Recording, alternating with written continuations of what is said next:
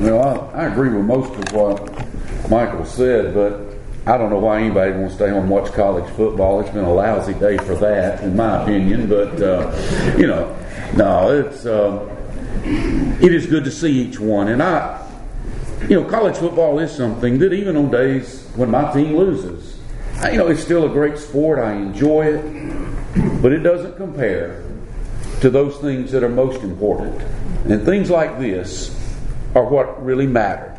And I'm so glad you are here. I appreciate so much the elders asking me to come to be here. I'm thankful that Janet could be with me for these few days and enjoying so much the good hospitality. Appreciate those that are visiting with us. And I have been so well fed these last few days. Really enjoying it. And I'm going to be talking tonight about food in a sense. You know, food's important. You know, in the very beginning, think about how God described the Garden of Eden, the paradise that He placed man in. He speaks of how there was every tree there was good to look at, but it was also good to eat. It was nice. There was just the one tree, only the one they were not supposed to eat of. But He gave them all that good food.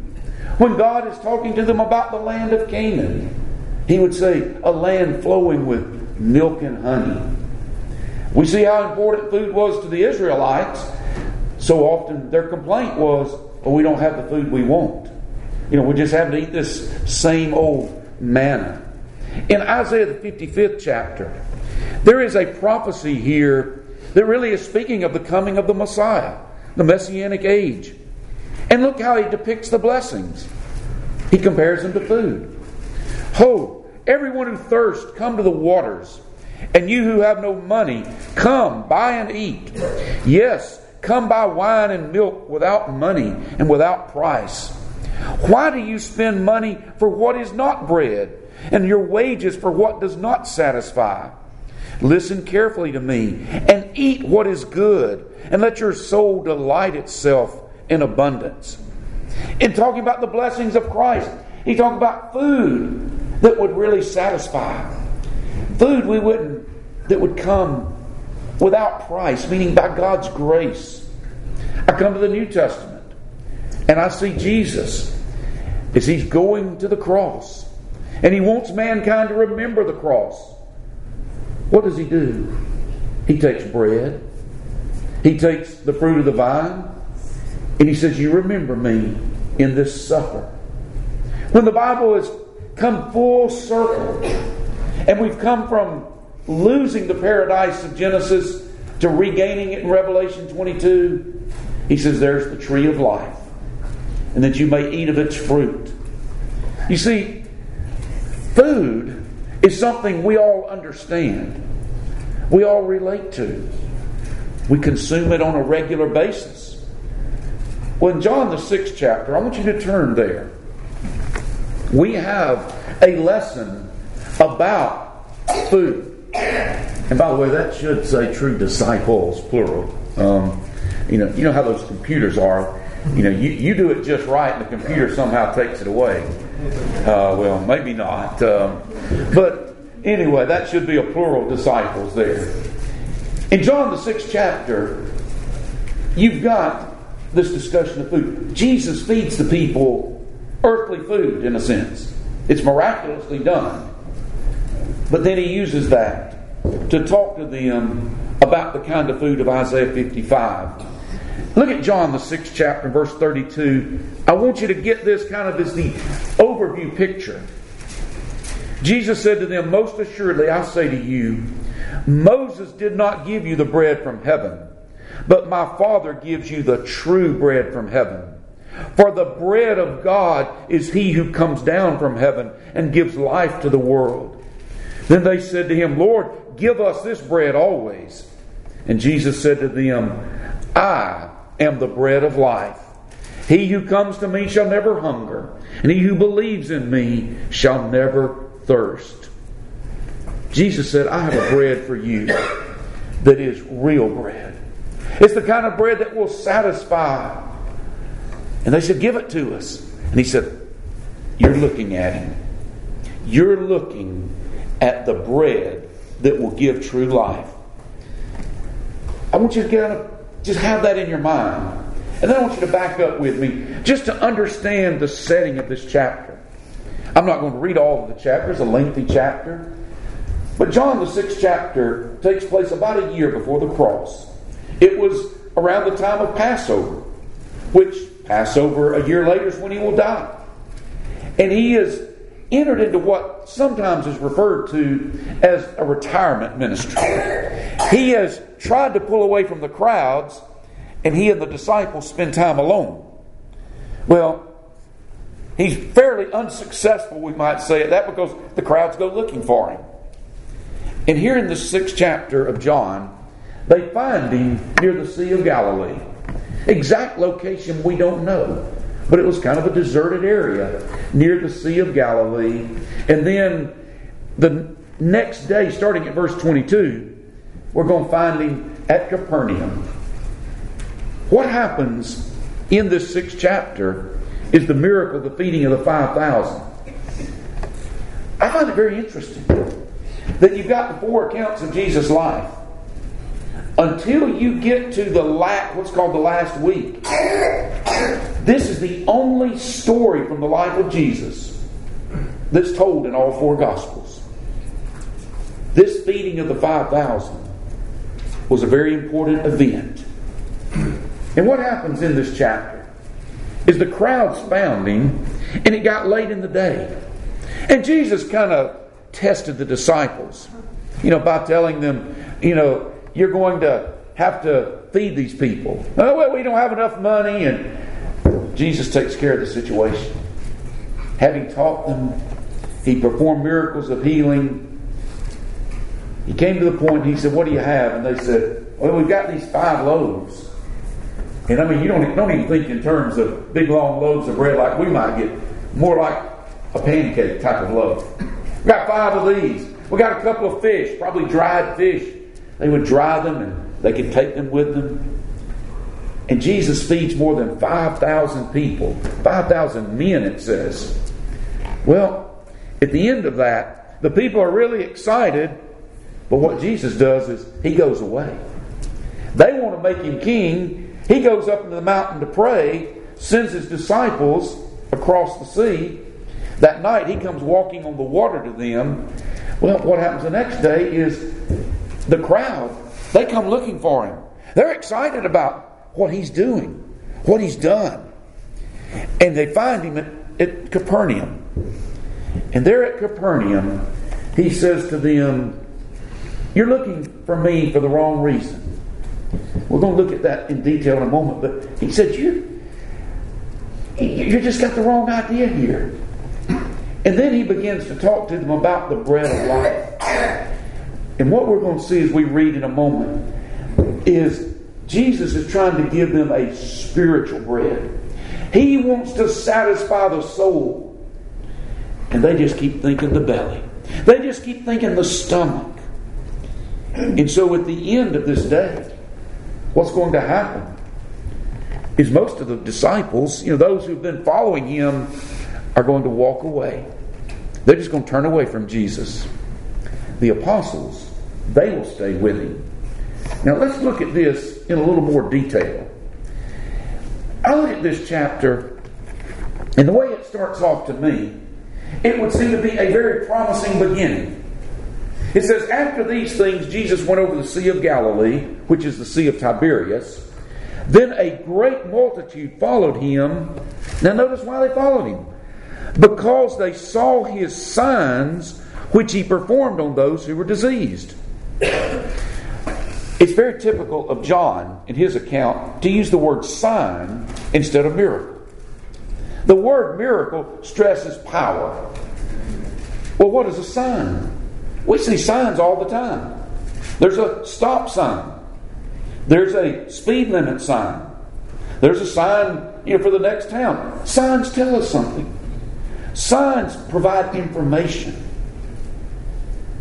He says they saw the signs. And if you look at the 20th chapter, in verse 31, I mean, verses 30 and 31, it says, And truly Jesus did many other signs in the presence of his disciples, which are not written in this book.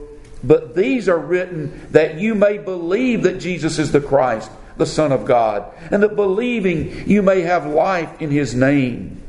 John is saying the signs, just like a stop sign tells you something, the signs Jesus did, they told you something. They told you he was the Son of God. They were intended to lead you to faith.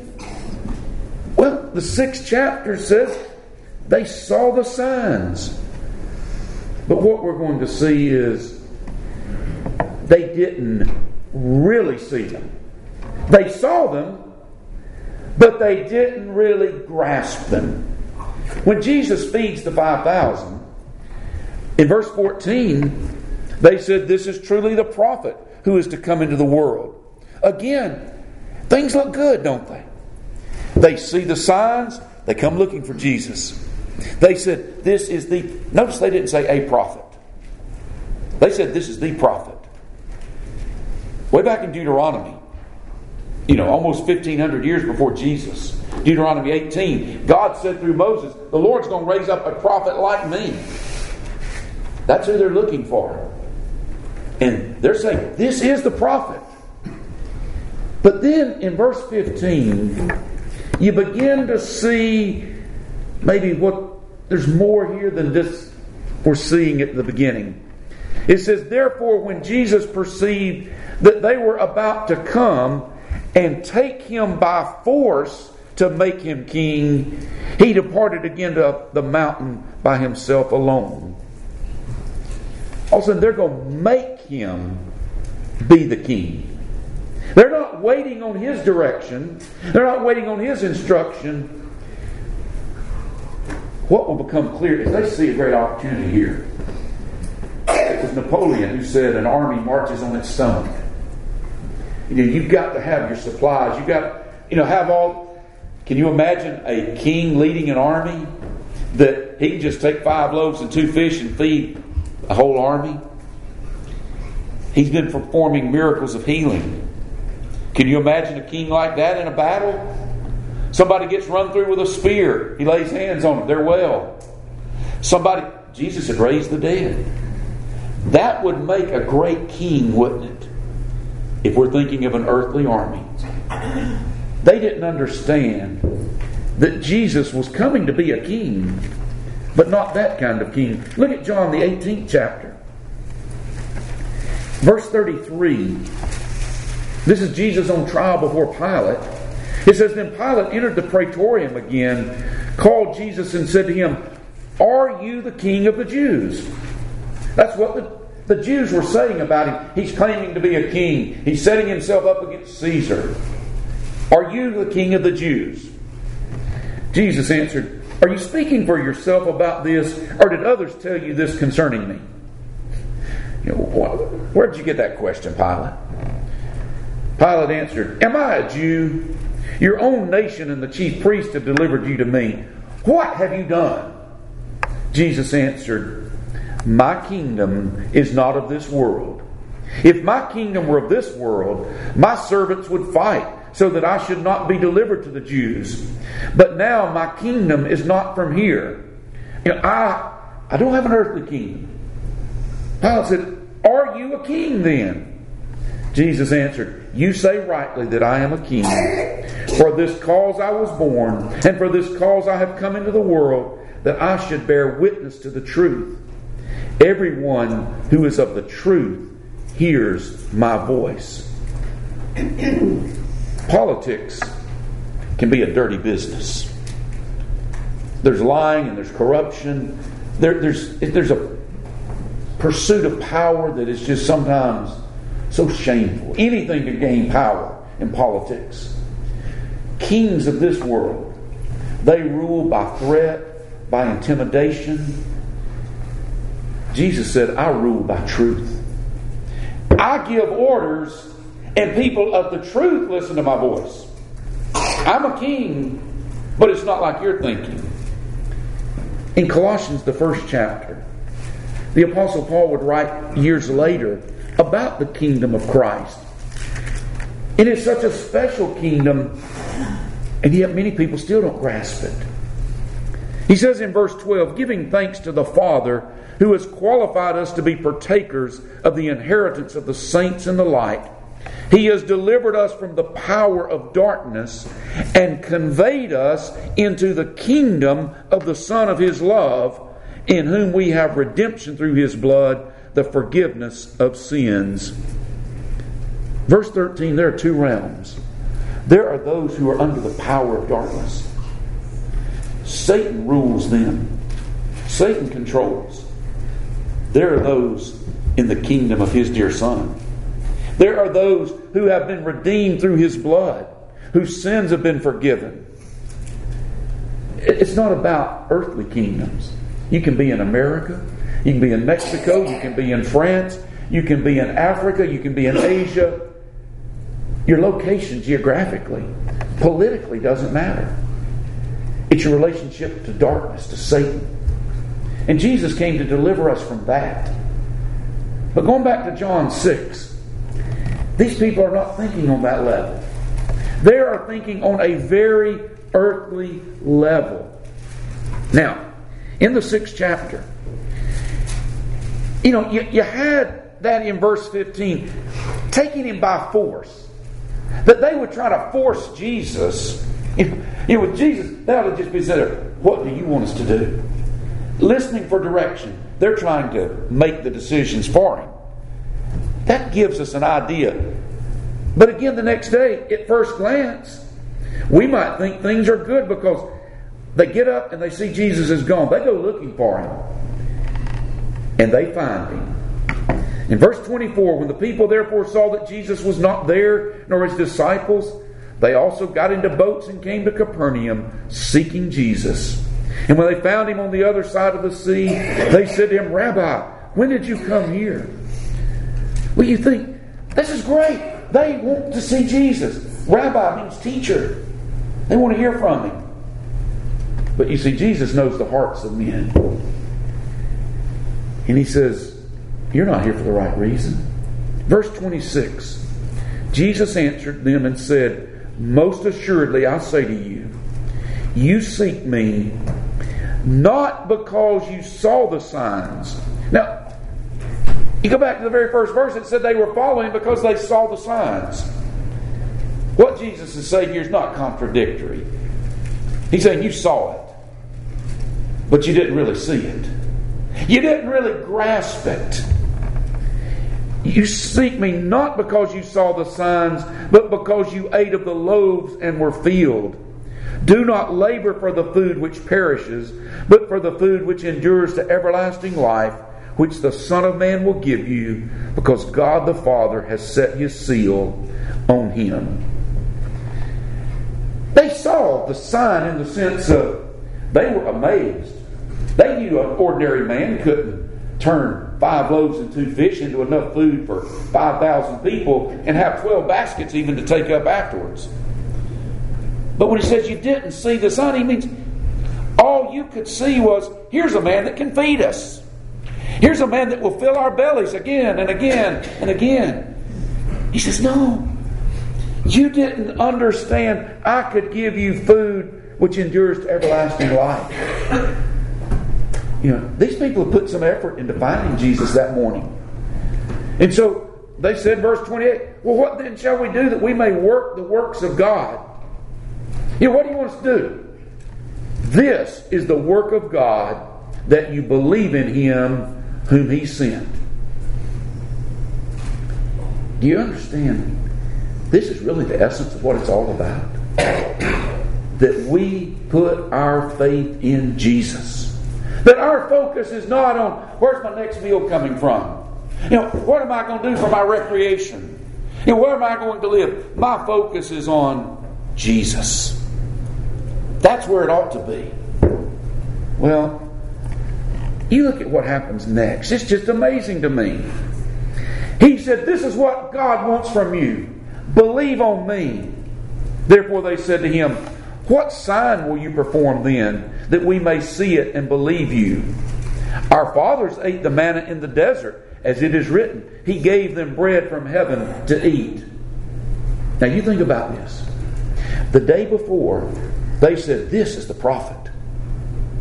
They've seen signs. They've been impressed. They saw enough that they get up and they go hunting for him. And what is it? What do they say? Well, we need something more now. We haven't seen quite enough. Well, you know, Jesus, when Moses had them out in the wilderness, he gave them food every day. He's get, they're giving them Jesus a very good suggestion in their mind. You know, if you just feed us every day, if you would allow us to just walk out the door and pick up our bread off the ground, you know, we're going to go with you. And that's when Jesus says to them, You have missed it. You don't understand what happened in the wilderness. You don't understand who I am. You don't understand true bread. Let's begin at 32 and read the verses we read again, and we're going to read some more. And I want you to really focus on what Jesus said life is about. Then Jesus said to them, Most assuredly, I say to you, Moses did not give you the bread from heaven, but my Father gives you the true bread from heaven. For the bread of heaven is he who comes down from heaven and gives life to the world. Then they said to him, Lord, give us this bread always. And Jesus said to them, I am the bread of life. He who comes to me shall never hunger, and he who believes in me shall never thirst. Jump down to 47. Most assuredly, I say to you, he who believes in me has everlasting life. I am the bread of life. Your fathers ate the manna in the wilderness and are dead. This is the bread which comes down from heaven, that one may eat of it and not die. I am the living bread which came down from heaven. If anyone eats of this bread, he will live forever. And the bread that I shall give is my flesh, which I shall give for the life of the world. The Jews therefore quarreled among themselves, saying, How can this man give us his flesh to eat? Then Jesus said to them, Most assuredly I say to you, unless you eat the flesh of the Son of Man and drink his blood, you have no life in you. Whoever eats my flesh and drinks my blood has eternal life, and I will raise him up at the last day. For my flesh is food indeed, and my blood is drink indeed. He who eats my flesh and drinks my blood abides in me, and I in him. As the living Father sent me, and I live because of the Father, so he who feeds on me will live because of me. This is the bread which came down from heaven. Not as your fathers ate the manna and are dead. He who eats this bread will live forever. Jesus assures them. What Moses gave them, it was a miracle. But he said they ate that man and they're dead. In fact, if you know your Bible history, you understand that the vast majority of them died in the wilderness, never receiving the promised land. You know, there were 603,548 men who were eligible for service in their army that perished in the wilderness. Oh, they had the manna. But they didn't have the bread that gives you real life. Jesus said, That's me. These people, they wanted loaves and fish. And I ask you, what are we looking for? What is it that we seek? It's sadly, so many people, even in the religious world, that, that would claim to honor Christ, are kind of stuck in a loaves and fishes mentality. You know, the way to bring people, the way to draw people to Jesus is with recreation, with food. In, in, in our community, where I, I live, there was one church, it, it was a church of Christ. They had a community cookout on the 4th of July or near the 4th of July. And according to their advertisement, they had hamburgers, hot dogs, chips and drinks, snow cones, cotton candy, face painting, and games. That's their way of reaching out to the community. You know, this is the time of year you'll see churches having their fall festivals and their trunk or treat. You see churches that have baseball teams, basketball. Amazing to me that there are churches that seem to be all about food, But then they'll have a Weight Watchers meeting in the basement, you know, on Monday. You know, it's you can you can gain it on Sunday, lose it on Monday. They have they'll call them praise teams. What they are, the bands to perform. And the reality is, there's nothing like this in the New Testament. If you're committed, as 2 John 1 9 says, to abiding in the doctrine of Christ, you're not going to find that. You're just not going to see it. 2 Timothy 3 16, 17. Those scriptures that are going to furnish us to every good work, they don't say anything about this kind of approach. In fact, I go to 1 Corinthians 11, that seems to be the very approach that Paul condemns. I don't know how Corinth came to the situation where they were, where it talks about they were eating their own supper instead of the Lord's Supper. But he just asked them, verse 22, Do you not have houses to eat and drink in? And in verse 34, he would say, If anyone is hungry, let him eat at home. When you come together, it's not about this kind of a supper. The New Testament is clear, it's plain. The gospel is God's power to salvation. It's not loaves and fishes. I don't care how we update them, how modern we make our fish. That's not what God intended to draw men. In 1 Corinthians, the second chapter, the apostle says, And I, brethren, when I came to you, did not come with excellence of speech or of wisdom declaring to you the testimony of God. I didn't try to impress you with Paul in any way. For I determined not to know anything among you except Jesus Christ and Him crucified. I was with you in weakness and fear and in much trembling. And my speech and my preaching were not with persuasive words of human wisdom, but in demonstration of the Spirit and of power, that your faith should not be in the wisdom of men, but in the power of God. I don't believe it matters that people may have good intentions when they set up this loaves and fishes mentality. If they their, their intent is well, we really we know that ball teams and you know all of this kind of stuff is really not that important, but that's the way we get people to come to Jesus. Jesus could have kept feeding those people, but he didn't. When Paul came to Corinth, he had the ability to do the kind of miracles Jesus had done, but what did he do? He just preached Jesus. He said, I was determined. Just Jesus Christ and Him crucified.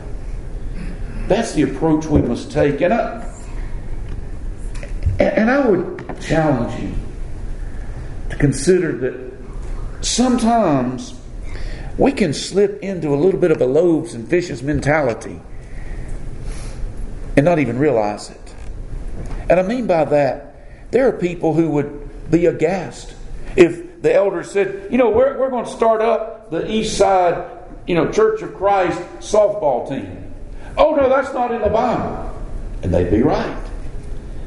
And yet, they may have an approach that their view of worship, their view of preaching, is not so much about the whole counsel of God. It's not like 2 Timothy 4 reprove, rebuke, exhort. It's all about worship. To, we ought to leave feeling good. No, sometimes we ought to leave feeling guilty. That's the honest truth. Worship is not about me. But I think sometimes we do that. You know, it, has got to be lively. It's got to be enjoyable. It's got to be exciting. It's got to be emotionally stirring. Instead of a presentation of Jesus and His Word. And a worship that is designed to give God glory. Yes, it's designed to build one another up. But, folks, being built up, being edified, is not the same as being entertained. It's not the same as being made to feel good. You know, if you're talking about building up physical muscles, you understand it can be a painful process. You know, coaches aren't lying when they say no pain, no gain. Well, spiritual building up is the same way. Let's be careful of that. Let's truly desire the bread of life. How do we enjoy the bread of life? Go back to John 6. Verses 44 and 45 to me suggest the real beginning is being taught. You've got to learn. No one can come to me unless the Father who sent me draws him, and I will raise him up at the last day. It is written in the prophets, and they shall all be taught of God. Therefore, everyone who has heard and learned from the Father comes to me. Some people read verse 44 unless the Father who sent me draws him. And they're, they're thinking in some kind of a mysterious way that God's going to grab hold of them. Now, how does God draw? It's written, they shall all be taught. Those who hear, those who hear the gospel of Jesus Christ, they are the ones who come to Him. We must hear, we must listen. Look at John 6 and verse 68. Peter said, Lord, to whom shall we go? You have the words of eternal life. The only way to come to know the bread of life is through His Word. You know, John 20, I read earlier. These things are written that you may believe that Jesus is the Christ, the Son of God, and that believing you may have everlasting life. Romans 10 17 would say faith comes by hearing, and hearing by the Word of God. How does the Father draw? He presents to us the story of Jesus Christ. There are those who will reject it, as we will see in this chapter in a few moments. But then there are those who they will see the signs. They will truly grasp this is the Son of God. This is not somebody just going to fill my belly. No, this is somebody who will satisfy my soul. This is somebody who will give me a life beyond this life. You've got to be taught. And I want to encourage you crave the bread of life, crave knowledge. You know, it's not just because I'm a teacher and because I preach that I want people to, to crave preaching of the gospel, to crave Bible study. It's because this is the only way to know Jesus. But we're not eating the bread of life merely by learning some things about the bread of life. We've got to do the will of the Father. You look at past, look at chapter 6, verse 38. Jesus said, For I have come down from heaven not to do my own will, but the will of him who sent me. Hebrews 10 7 quotes the prophet.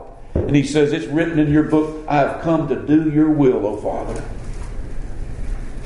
When I eat the flesh of Jesus, when I drink his blood, you know, when I'm taking him in, that I'm going to be like him.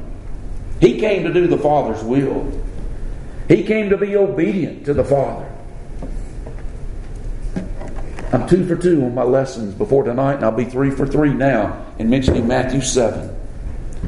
There are people that said, Lord, Lord, but they didn't enter the kingdom of heaven. Because he said, It's not everyone who says to me, Lord, Lord, but those who do the will of the Father. We can call Jesus Lord. We can talk about, oh, how I love Jesus. We can sing the song from the, you know, scream it out. But if we don't do the will of Jesus, we don't listen to Him, we don't love Him. We're not craving that bread of life. Hebrews 5 8 and 9 says, Jesus is the author of eternal salvation to those who obey Him.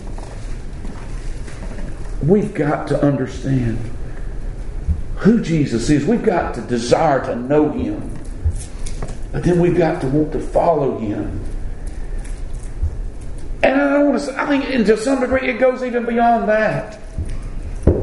You've heard the expression, you are what you eat.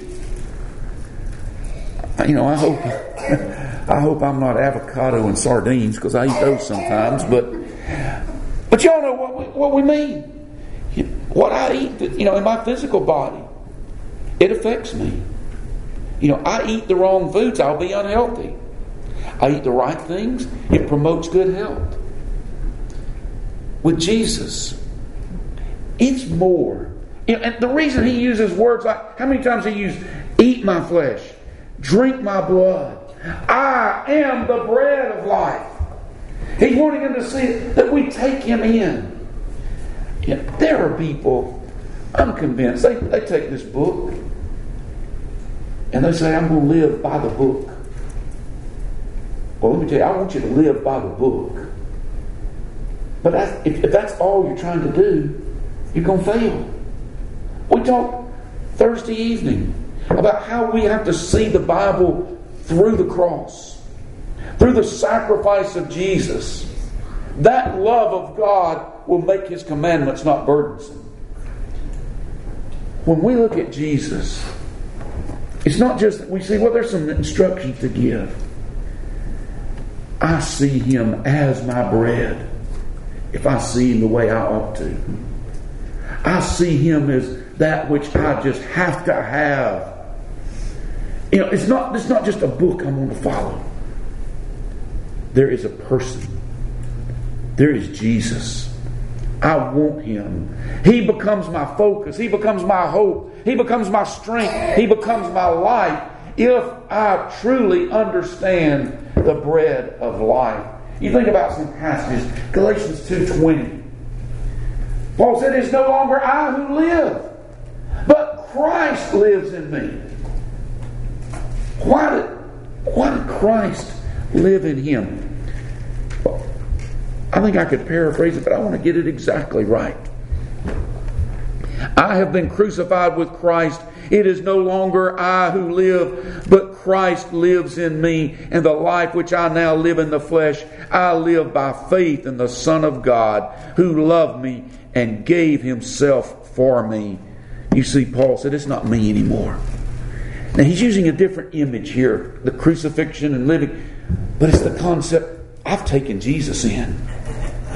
I, he's become life to me. In chapter 3, verse 27, for as many of you as were baptized into Christ have put on Christ. And those words have put on.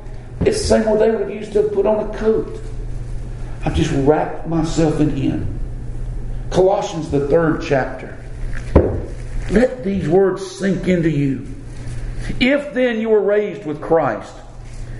That's an interesting expression It goes back to the second chapter in verse 12 when he says, buried with him in baptism, in which you also were raised with him through faith in Christ, or through faith in the working of God.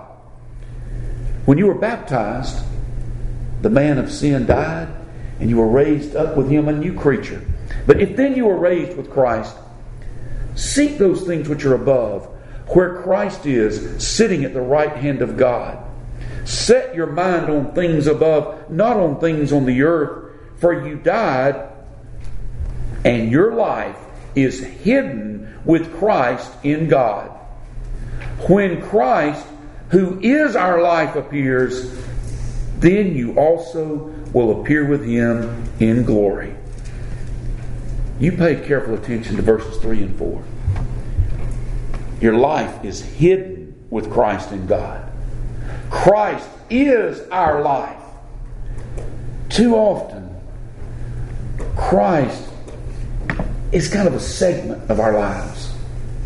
You know, we've got our life divided up. There's our work, there's our family, there's our recreation, and, and, and there's our spiritual side. There's Jesus. We've got a place for Him. But what's it supposed to be? There's supposed to be the realization it's all about Him. Oh, yeah, I've still got to go to work. Still got obligations toward family. I'm still allowed to enjoy some recreation. But you know, Christ, He's in it all, He's over it all, He's guiding it all. You know, the choices that I make in my recreation, the choices I make in my friendships, the choices I make when I'm rearing my children, the choices that I would make when I'm preaching. What they ought to do is reflect not that Jesus is some little part, they ought to reflect that I've hidden my life with Him. That I understand. You know, I understand when it comes to eating food, I have to have it. the body needs this energy that comes from food. And I ought to see the same thing of Jesus. I can't live without him. That I have to have him. He has to be the focus of my life. And let me say, we may think we've made Jesus the bread of life. But the way we live reveals whether that's true or not. And sometimes others see more in us than we do ourselves. Let's make sure our priorities are right. I got one more thing I want to say before I close. After all of this, I want to tell you what I'm talking about tonight is not easy. In John, the sixth chapter, Jesus says all of this about eating the bread of life, eating my flesh, drinking my blood. And in verse 60, therefore, many of his disciples, these are people who've been following him, when they heard this, said, This is a hard saying. Who can understand it? The English Standard Version says, This is a hard saying. Who can listen to it? The New American Standard, this is difficult. now, I will tell you this you don't want to imitate these people in their carnal approach. But they weren't lying. the sayings of Jesus are sometimes tough. To choose to follow Him, to choose to make Jesus your life, isn't always easy. Because when you decide Jesus is the bread of life, then you have to turn away from some of the world's delicacies. You know, I, on an earthly level, I would seriously like to weigh about 15 pounds less than what I do. You know, I, I have no illusions about getting to that insurance chart level. But I would like to lose about 15 pounds. You know why I, why I haven't lost that 15 pounds? Is because the thought of losing the 15 does not weigh heavier on my mind than the enjoyment I get out of an ice cream cone or a piece of fried chicken from time to time. If I'm going to lose that 15, I'm really, I'm going to have to deprive myself. And when it comes to that, I'm just not ready yet to make that serious a commitment. Well, when it comes to the bread of life, to having that life in Jesus, there's some things I have to turn away from. The morality that Jesus asks of us, it's not like the morality of this world. You have a passage like 1 Corinthians 6, 9 and 10. Do you not know that the unrighteous will not inherit the kingdom of God? Do not be deceived. Neither fornicators, nor idolaters, nor adulterers, nor homosexuals, nor sodomites, nor thieves, nor covetous, nor drunkards, nor revilers, nor extortioners will inherit the kingdom of God. It's different. And Jesus demands that I be, He be first in my life, even before my family. He regulates divorce. All these regulations. So, yes, sometimes it's hard. So, what am I saying? Let's just forget about it. Let's go eat an ice cream cone. No. No. It is a hard saying, and it can be difficult. But I want you to notice what happens in verse 66. From that time, many of his disciples went back and walked with him no more. They were finished. They went off to try something else. Then Jesus said to the twelve, Do you also want to go away?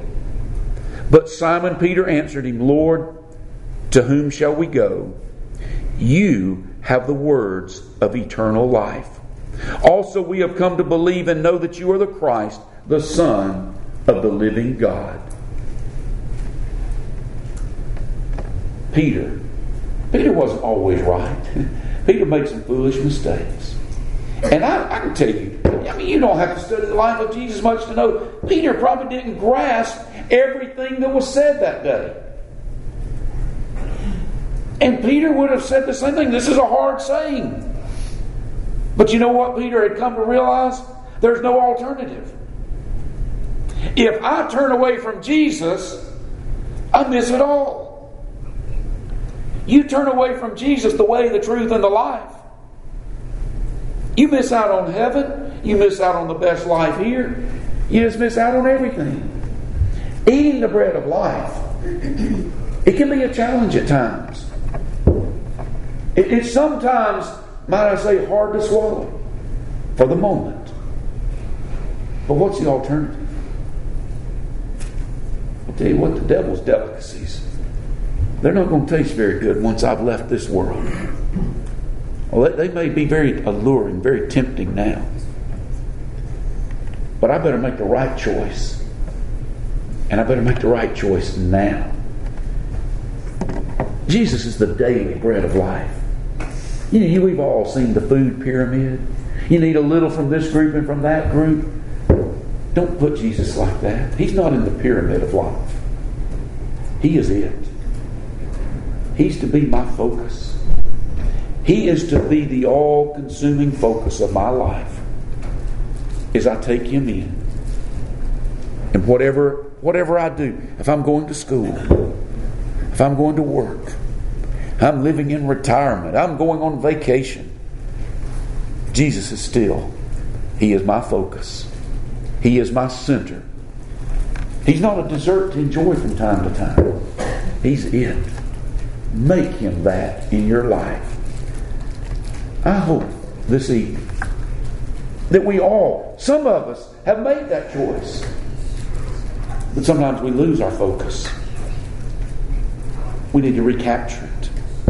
We need to regain it. That Jesus might be our all in all. And if you've never made Jesus the bread of life. You're eating the bread that will one day cause you to perish. Come to Him tonight. Be buried with Christ in baptism so you can rise with Him and have that hope that when He appears, you will appear with Him in glory. If we can help you, you come as we stand and sing together. Just as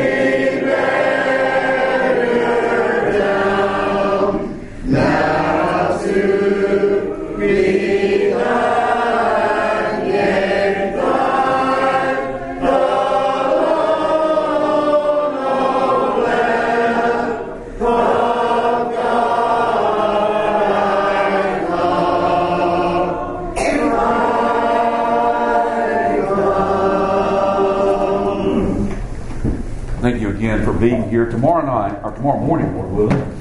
We're going to, in the first top part of our worship, we'll talk about the message that our dress may send as disciples of Jesus. And in the second, look at something all disciples go through tough times and how, as disciples of Jesus, we can benefit from those bad times, that we do not have to allow them to sway us, to deter us from that path that leads to heaven. Satan would use adversity against us, but it doesn't have to be that way. In fact, it can be that which makes us that much stronger. Hope to see you back in the morning. What time is that? 9.30 and 10.30. 9.30. Y'all be here for that.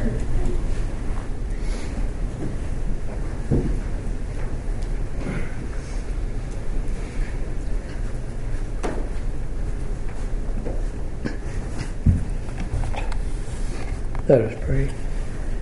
Our loving Father in heaven, we're so thankful unto you for blessing each of us to be able to come together tonight and to listen to a few more words of your precious gospel. I pray that you will help each of us to be true disciples of yours until this life is over. I ask that you would help us to share the good news with others so that your kingdom will grow and many souls will be saved. Help us to meditate on your word always and most of all to live by it. I ask for your forgiveness for our wrongs. In Christ's name I pray. Amen. Amen.